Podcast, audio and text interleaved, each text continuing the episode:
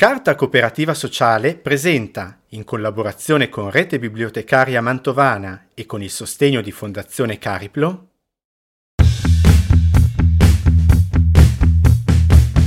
Essere o non essere, questo è il problema. Quando Shakespeare scrisse queste parole, non aveva immaginato che avrebbe dato vita al celebre dilemma amletico, che compare sempre nei momenti cruciali della vita, momenti nei quali ci domandiamo che strada prendere nel bivio che sta proprio tra questi due grandi estremi. Quando si è adolescenti questo bivio appare improvvisamente e un po' come nelle fiabe ci mette nella condizione di guardare le due differenti strade da percorrere, che sembrano apparentemente uguali, ma che in realtà celano grandi differenze, angoli remoti, piccole sorprese, trappole e ostacoli, e solo una è davvero quella che si vorrebbe percorrere. Ma come si fa a scegliere se le differenze si scoprono solo strada facendo? Non c'è davvero un'unica risposta a questa domanda e probabilmente è anche giusto così, perché la strada che ciascuno intraprende è propria e differente da quella degli altri. L'unica cosa di cui davvero bisogna essere consapevoli e che è uguale per tutti è che non si può sapere all'inizio del bivio quale sia la strada giusta. Un po' come una ricetta culinaria che si fa per la prima volta. Anche in questo caso bisogna tenere a mente che ci saranno degli ingredienti di base. E qui saranno un pizzico di paura, un cucchiaio di incertezza, una manciata di brio e curiosità.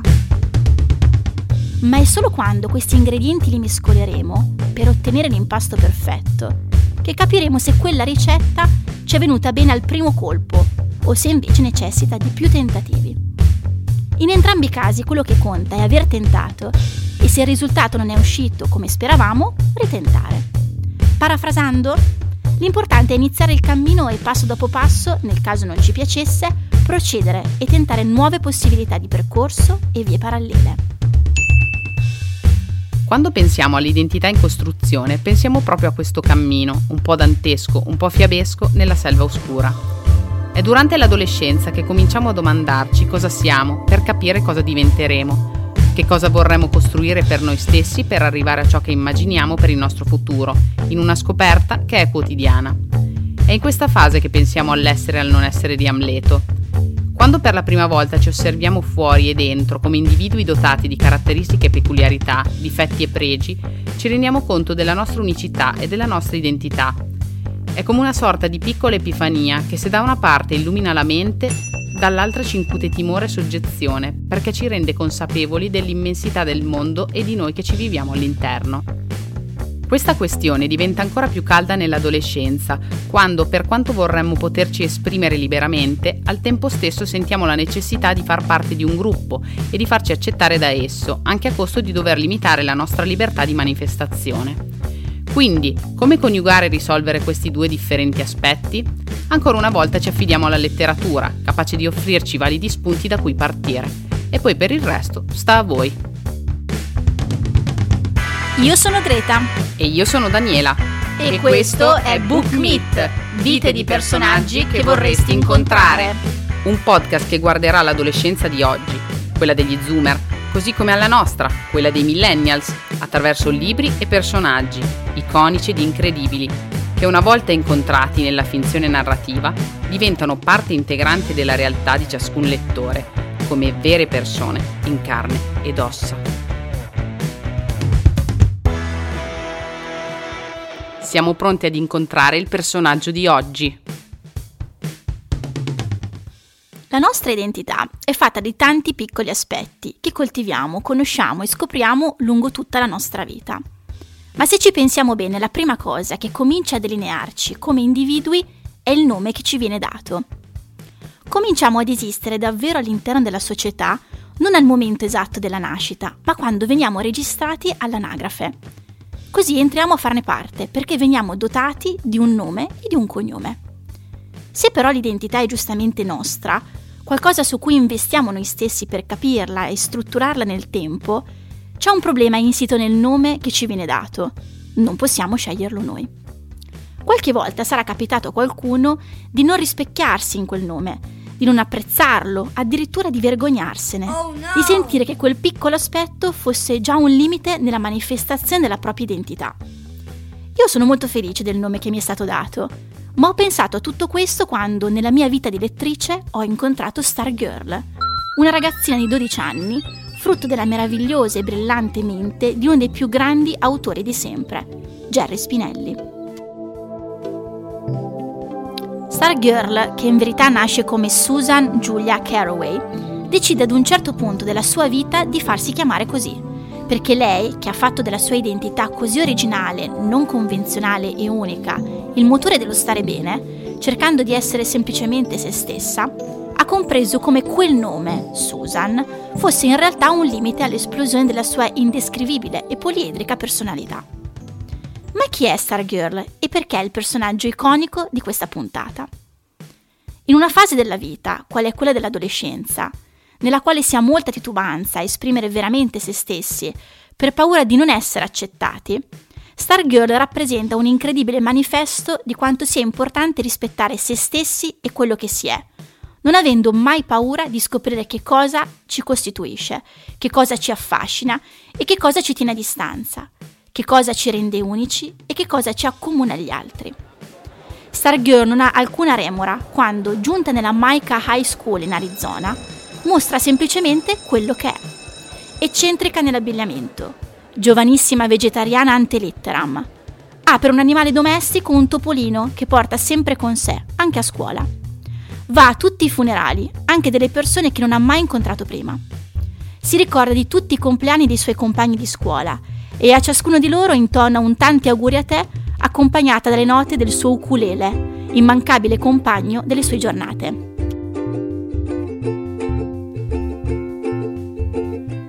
La grandezza di questo personaggio risiede nel fatto che Stargirl ha fatto dell'anticonformismo una scelta di vita, senza saperlo. È proprio in questo senza saperlo che lei si contraddistingue. Lei è agli occhi degli altri fuori dagli schemi, ma in verità ai propri occhi si vede semplicemente se stessa, capace di esprimere le peculiarità del suo essere senza freni e inibizioni. Lei, che non concepisce la malizia e la cattiveria, non si accorge quando viene derisa dagli altri studenti. Le parole apparentemente buone che i suoi compagni le rivolgono celano in realtà la perfidia di chi si diverte nell'evidenziare le particolarità degli altri, facendoli diventare oggetto di scherno e di goliardia per il branco. Stargirl, nonostante tutto, le accoglie semplicemente come buone, perché la sua innata e dolce innocenza, che fa parte del suo splendido essere, e la sua totale serenità nell'essere quello che è e nel mostrarsi per quello che è, la rendono in verità di un grado più alto rispetto al resto della scuola. Alla fine, se ci pensiamo bene, sono tutti gli altri, quelli che trovano più facile additarla come eccentrica, che si intrappolano in un pensiero negativo per loro stessi, cioè quello che sta nel preferire di non mostrare le loro vere sfaccettature, per l'apparente, rassicurante omologazione e per l'accettazione da parte del gruppo, come se si vergognassero di tutto ciò che li può rendere differenti e unici. Sono così bloccati in questo pensiero negativo da addirittura fraintendere la gentilezza di Stargirl, rivolta indistintamente a tutti, per leggerla come arroganza, egocentrismo e invadenza, semplicemente perché non si adegua agli altri e al loro volere. In effetti, in tutti i suoi romanzi, e anche in Stargirl non si esime dal farlo, Jerry Spinelli racconta le varie difficoltà dell'essere adolescenti, le sfide che quotidianamente bisogna affrontare, ancor di più quando si parla di identità e di chi vogliamo essere anche agli occhi degli altri. E parlando di ciò, non possiamo non citare l'altro protagonista di questo romanzo, che oltretutto ne è anche il narratore, Leo Borlock. Leo è un ragazzo sensibile, che sa guardare oltre, ma che anche al tempo stesso non vuole problemi. Preferisce conformarsi alla massa e si aspetta che tutti facciano lo stesso. Non vuole avere troppi scossoni emotivi e relazionali durante la sua permanenza a scuola. Quando incontrerà Stargirl e se ne innamorerà, dovrà fare i conti con una ragazza che non ha paura di mostrare la propria personalità. Una ragazza sicura di se stessa, diversa da tutti e uguale a nessuno, esattamente l'opposto di Leo. Quando quest'ultimo le chiederà ad un certo punto di cambiare, di essere normale, Stargirl lo farà. Anche in questo cambiamento Stargirl dimostrerà di non averlo fatto per compiacere Leo, ma per rispondere ad una dimensione importante del suo essere. Lei, che dà valore ai sentimenti e tiene alle persone che le sono accanto, è capace di fare qualsiasi cosa perché queste si sentano serene e felici. Quindi, paradossalmente, andando contro la sua natura, rimarrà comunque fedele a quella parte di sé che si dedica genuinamente agli altri. Ma le cose comunque non andranno come previsto e Stargirl ne rimarrà delusa. Capirà che, anche se dietro alla sua scelta c'era un enorme sentimento di fiducia e di generosità nei confronti di Leo, cambiare per lui non la rende felice. Leo, parallelamente, capirà di aver fatto un grosso errore imponendo a Stargirl i suoi bisogni e così si lascerà scappare l'amore della sua vita, anche se lo capirà davvero solo in età adulta. Cambiare per chi amiamo non è la cosa giusta da fare, anzi la sola richiesta è di per sé errata in principio, poiché chi ci ama lo fa perché apprezza tutte le nostre sfaccettature. L'accettazione di sé è uno dei passaggi più tortuosi che accompagna il periodo dell'adolescenza e che spesso non ci dà tregua per tutta la vita. Siamo sempre in cerchia e in definizione della nostra identità. Le persone che incontriamo, le esperienze che viviamo, gli incidenti e gli ostacoli, ma anche le gioie e le soddisfazioni, ci mettono sempre nell'ottica di pensarci e ripensarci, di comprenderci, scoprirci e di esprimerci. Non potremo mai dire di essere arrivati al totale completamento della nostra identità, perché lei è meravigliosamente e vivacemente in divenire, e fidatevi, questo è il bello. L'unica cosa da ricordare è che non dobbiamo mai vergognarci di quello che siamo agli occhi degli altri. Radichiamoci nel nostro essere, in quello che possiamo offrire di noi stessi agli altri, per averne cura e per coltivarlo sempre con pazienza e anche con quel senso incantevole di stupore. E questo, per certi aspetti, ci sentiamo di dire che è l'insegnamento che Jerry Spinelli lascia ai suoi lettori con la sua Stargirl. E se da una parte abbiamo Stargirl, che sa bene chi è pur essendo così giovane, né L'arte di sparare balle di Jordan Sonnenblick questo non accade. San Lee, il giovane protagonista dalle origini cinesi di questo romanzo, si fingerà maestro zen per accaparrarsi l'attenzione di Woody, diventando un punto di riferimento per il resto dei compagni, andando a creare una catena di sfortunati eventi che ci lasceranno stupiti e al contempo infastiditi. Ciò che differenzia San Lee da Stargirl è proprio questo. Se uno è sicura della propria personalità e non vorrebbe cambiarla, San Lee fa esattamente l'opposto. Lui cambia, come un camaleonte, a seconda di cosa fa più comodo in quel preciso momento, o meglio, in quella precisa nuova scuola. Perché San Lee è sempre il nuovo ragazzo, che cambia scuola anche più volte all'anno, e che quindi per uniformarsi dovrà chiedersi ogni volta «Chi devo essere?». In questo romanzo è la volta del maestro Zen per l'appunto. Peccato che le bugie abbiano le gambe corte e che a causa della poca lungimiranza San Lee si trasformi in un bugiardo seriale man mano che le pagine scorrono. Quando tutto crolla e le bugie vengono scoperte, ci si aspetta che San Lee impari la lezione. Invece, la fine del romanzo non lascia spazio all'immaginazione, poiché grazie alle sue ultime parole è piuttosto chiaro che nella nuova scuola San Lee si trasformerà ancora una volta, usando una nuova maschera. A volte vogliamo mostrarci agli altri per ciò che non siamo, per nascondere la verità sulla nostra situazione familiare. A volte lo facciamo perché non crediamo abbastanza in noi stessi ed è più facile crearsi una maschera che piace a tutti pur di non rimanere soli. Altre volte semplicemente è ancora troppo presto e forse non sappiamo ancora chi siamo o chi vorremmo essere. Qualunque sia la motivazione, una cosa è certa: l'importante è mantenersi fedeli a se stessi. Parlando di identità, dobbiamo anche tenere in considerazione un altro aspetto importante, il corpo. Noi esprimiamo noi stessi non solo attraverso ciò che siamo dentro, ma anche attraverso il corpo, che nel suo incedere, nel suo muoversi attraverso gesti e mimiche, è la più evidente manifestazione delle nostre peculiarità caratteriali. Il nostro corpo non è fatto solo di movimenti ed espressioni, ma anche di un'estetica che noi stessi ci costruiamo e con la quale ci abbelliamo. Il corpo rappresenta tutto il nostro non verbale, che sfruttiamo per esprimerci senza usare la voce, per farci conoscere senza doverci raccontare, per farci percepire dal mondo esterno a noi senza doverci descrivere e definire. Ma cosa succederebbe se non avessimo un corpo a presentarci al mondo esterno a noi? È quello che accade ad A, personaggio intrigante di Ogni Giorno di David Levithan, pubblicato in Italia nel 2013 da Rizzoli. A è un'entità, uno spirito, un'essenza, difficile definirlo, che ogni mattina, da quando è nato, si sveglia in un corpo diverso, che sia femminile o maschile, ma sempre coetaneo. A può esprimersi, perché la sua personalità, nonostante la sua inconsistenza, è forte, costruita e spiccata.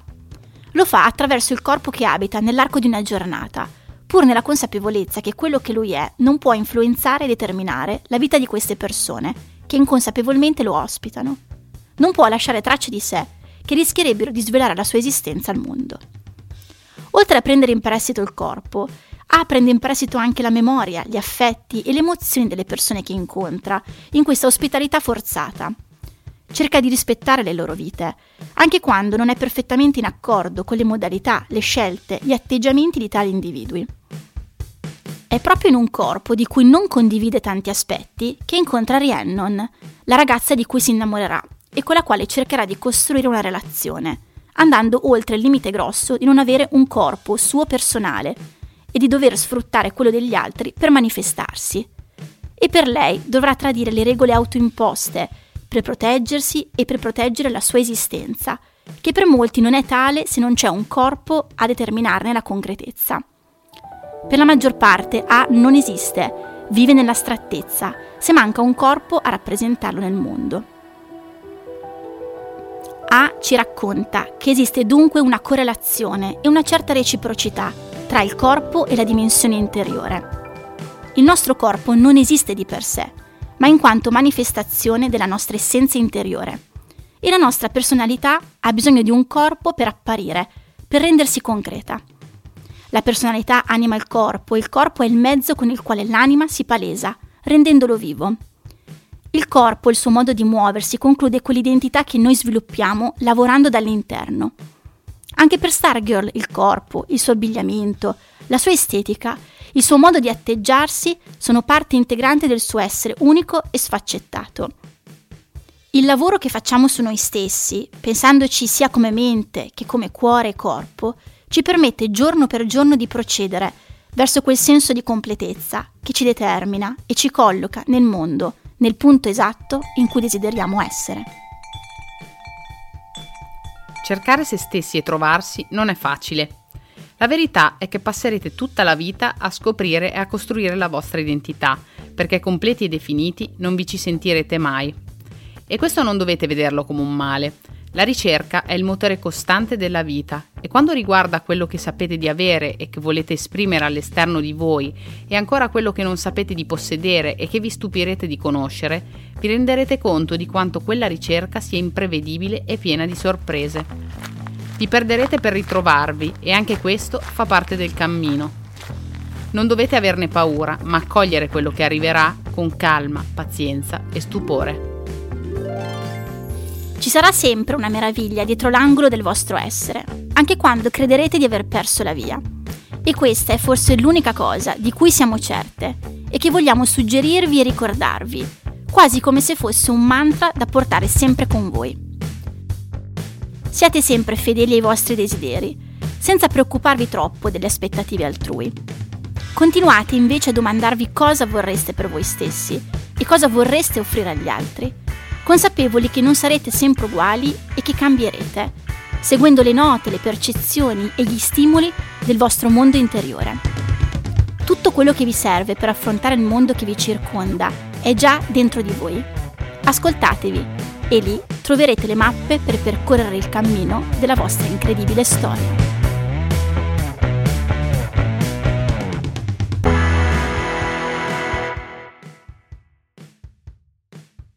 Questo è Book Meet, vite di personaggi che vorresti incontrare, scritto da Greta Culatina e Daniela Nicolaci, una produzione di Carta Cooperativa Sociale in collaborazione con Rete Bibliotecaria Mantovana e con il sostegno di Fondazione Cariplo.